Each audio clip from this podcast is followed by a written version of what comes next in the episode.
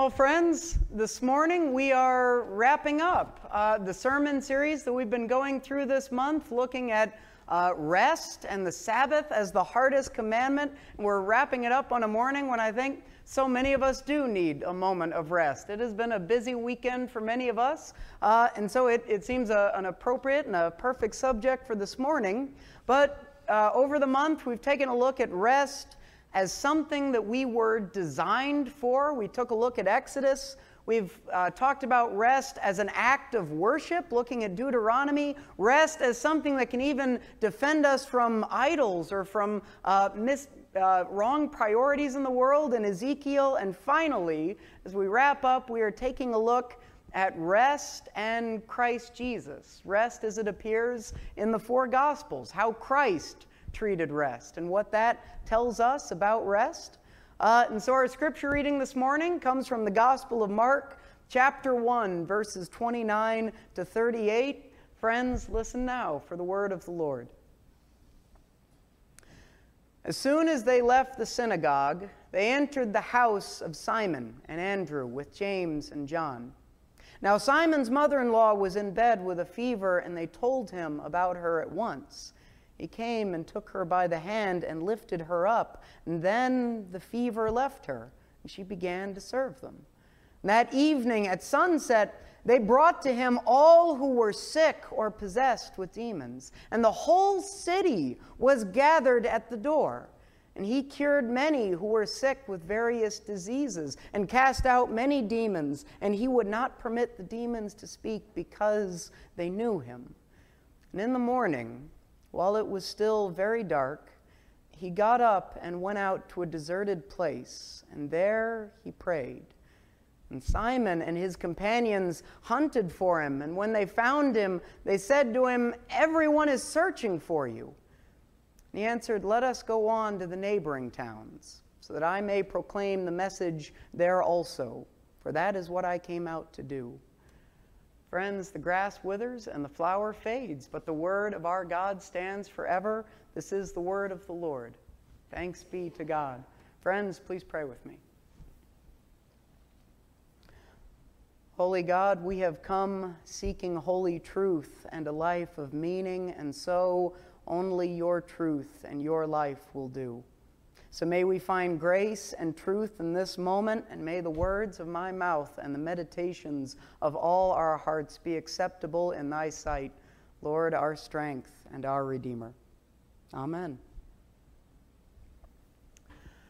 Not long before the pandemic, in 2018, the U.S. Travel Association put out a report on U.S. vacation trends that showed that 95% of Americans, 95% of us said that rest, that vacation was a significant priority in their lives. However, at the exact same time, the same report also found that more than half of us, 55% of Americans, left vacation days unused. To be more specific, 658 million paid vacation days went unused in 2018. And when researchers asked why Americans would pass on resting, would pass on paid vacations, 61% said that they didn't rest because they were afraid, afraid that they would look replaceable if they didn't keep up. 56% said it was because their workload was too heavy. There was too much to do, too many needs to be met for them to stop and breathe. And even among those Americans who did take a vacation, who did rest, more than half, 54% of those who took vacation said they actually felt guilty about taking that rest guilty about stepping away from their work, guilty about letting up, guilty about resting when there was still so much left to be done. We live in a day and age in which we all value rest. We all say it's a priority. We all know how much we need it, but in which we don't always know how to make rest happen when we still have more work to do. And the problem is that there is always more work to do. One of the biggest misunderstandings that people often have about Jesus Christ's way of life is mistakenly believing that Jesus was always working because Jesus always had work to do, including on the Sabbath. All throughout the Gospels, we read and we find stories about Jesus getting into fights and getting into arguments with the Pharisees and the Sadducees whenever Jesus would heal people on the Sabbath or whenever his disciples would pick grain, all sorts of instances. And each time, the religious leaders would accuse him of violating God's command not to work on the Sabbath, the commands we read in this sermon series from Exodus and Deuteronomy. And Jesus would always respond with, famous claims like the Sabbath was made for people, not people for the Sabbath. And from these stories, many Christians have long assumed that Jesus was always working, always healing, always feeding, always teaching, but that isn't necessarily the case. Jesus, a faithful rabbi, never actually disregarded the Sabbath. On the contrary, as Luke 4:16 tells us, every Sabbath day Jesus went to the synagogue as was his custom. Think about it this way, Jesus disagreed with the Pharisees and the religious leaders about what qualified as prohibited work on the Sabbath, but honoring the Sabbath was never up for debate. As biblical scholar Patrick Miller puts it, Sabbath keeping is a presumption of the Gospels. The issue is not whether one obeys the Sabbath commandment or not. That is a given. The point of contention was how one obeys. Matthew, Mark, Luke, and John assumed that their readers knew that Jesus took time to worship and to rest every Sabbath in much the same way that they assumed their readers knew that the sky was blue. It wasn't until the Industrial Revolution and the rise of our modern, I guess, workaholic society that people began to forget the Sabbath and began thinking that Jesus must have been a nonstop worker just like we are pressured to be today. But he wasn't. Jesus honored the Sabbath all his life, and it's important to remember that. However, as surprising as it may be to learn that, and as, as impossible as taking a full day off every week may sound to many of us and may be to many of us, the Sabbath wasn't even the only time that Jesus rested. Not only did Jesus rest every Sabbath day, but throughout his ministry, Jesus constantly carves out little moments in his week when Jesus sneaks away from his disciples, from the crowds, from his labors, in order to go off to some deserted place. That's how the gospel always puts it a deserted place where he could be still, could feel peace, could rest. And I mean it. This happens all throughout Jesus' ministry. There's Luke 4:42 when at daybreak Jesus went away to a solitary place. Luke 6:12 when Jesus went up a mountainside to pray. Matthew 14:23, Mark 6:46. The list goes on and on. The point being that as Luke 5:16 puts it, Jesus frequently withdrew to deserted places. Far from the slavishly busy Sabbath breaker that we sometimes imagine, Jesus was a Savior who made rest a constant habit in his daily life.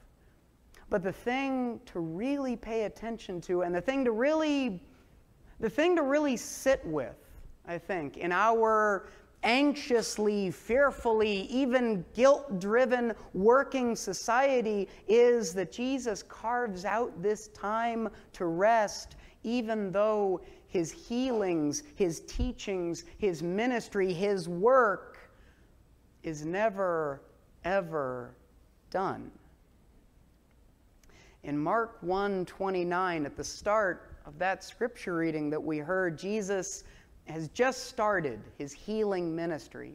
Just a few verses before that, Jesus had performed his very first healing uh, when Jesus went to a synagogue on the Sabbath, as was his lifelong custom, and had healed a possessed man.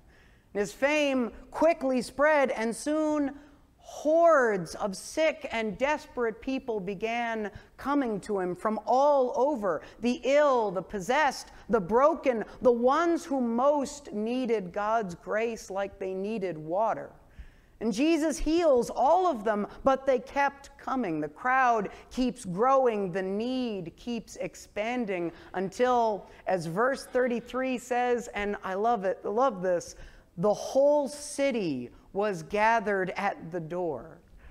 For every miraculous labor Jesus performs, his workload only doubles, maybe even triples. And there is still a massive crowd of people who need him when, in verse 35, early in the morning, while it was still dark, he got up and went out to a deserted place how unsettling and at the same time, how beautiful is that?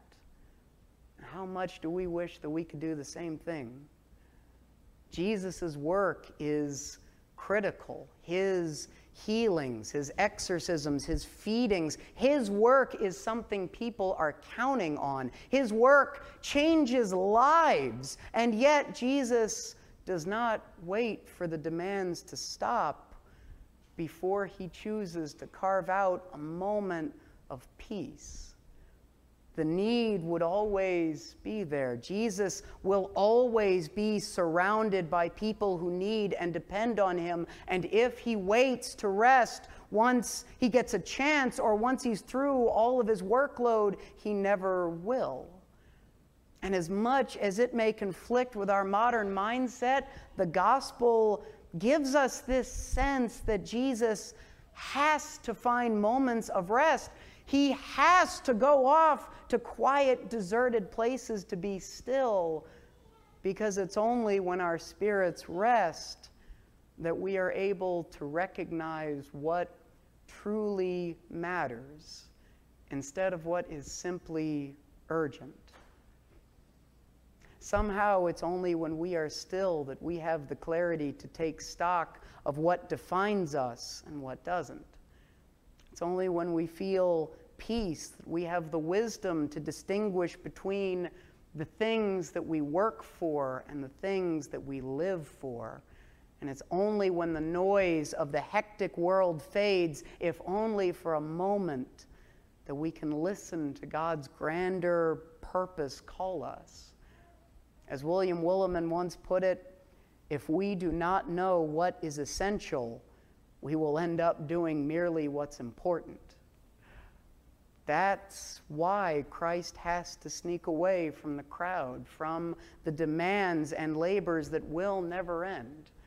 Christ carves out a moment for peace in his life of constant need so that he can recenter, can refocus, refix himself on the grander purpose that drives him instead of being drowned by the ocean of urgent demands around him. And when the urgent demands find him again, when Peter and the disciples look for him and find him and say, Everybody is searching for him, in response, Christ says, let us go on to the neighboring towns so that I may proclaim the message there also, for that is what I came out to do. The crowd needs him. People always need him. But somehow Christ's mission is more than simply meeting other people's needs. Christ's calling is greater than just to be constantly available. Christ's life must do more than simply meet the demands that the world places on him. Christ's life needs to find God's incredible will for him. It's because Christ can carve out a moment of rest that he is reminded of what he came to do and can reaffirm the grander purpose that God has placed on his life. And when all is said and done, that is what rest is supposed to do for all of us. Rest isn't just meant to be a moment of relaxation, of recovery, of peace. It is that, but more than that, Sabbath rest is meant to be that one day, that one little moment in our lives when we are able to shut out the relentless noise of the crowds in our lives that always need us, and for just a moment listen instead to the whisper of God's voice speaking beautiful purpose and holy meaning into our days. Jesus healed the sick, and it was important work that was never done, but his identity wasn't just to be a busy healer, he was God's beloved child. Just like we might be a nurse, a doctor, a therapist with an endless list of patients, but our patients' needs are never the sum total of who we are. Jesus taught immense crowds who always needed to hear the truth, but his role was more than just to teach, it was to be the Word of God. Just like you might be a teacher, a tutor, a coach, but that vocation is never the truth of your life.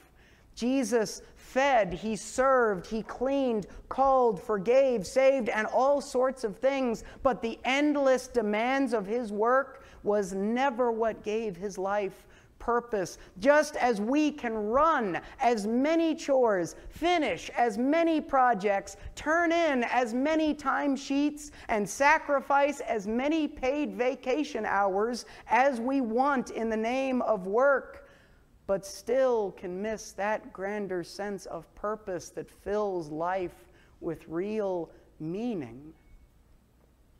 But if we find the faith that dares us to be still for a second or two.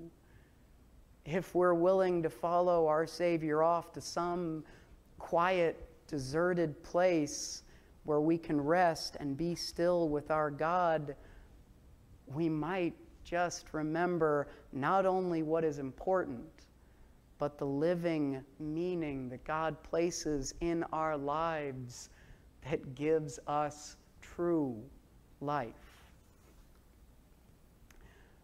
We live in a very busy day and age, a time when the majority of us are either too scared, too overwhelmed, or feel too guilty to ever really rest. We live in a world full of people all waiting desperately for the day when their work is finally done and they can finally rest, even if that day never comes.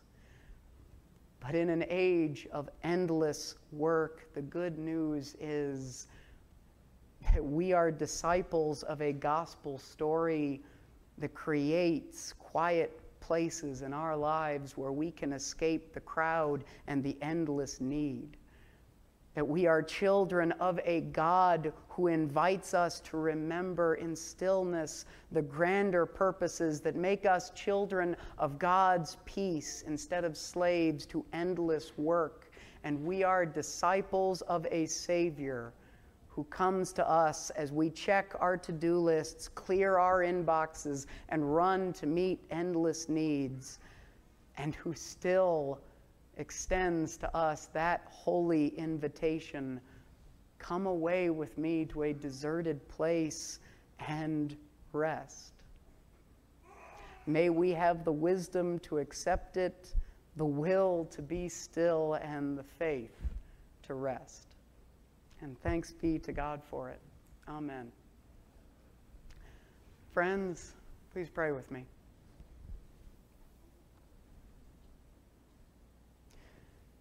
Christ Jesus, as you sit beside us this day, let our hearts feel joy to hear you invite us to come away with you. Savior, in our own mornings, our evenings, and our own Sabbath days, let us follow you to the quiet places in our lives where we can be still and know that you are God, and where in silence we can remember what truly matters and what is simply urgent. Christ, give us the hope, the resolve, the determination, the faith to make Sabbath a reality in our lives that we may live in the peace that you meant for us instead of the busyness this world places on us, and that we may be children of your peace instead of anxious workers. In Christ Jesus' holy name we pray. Amen.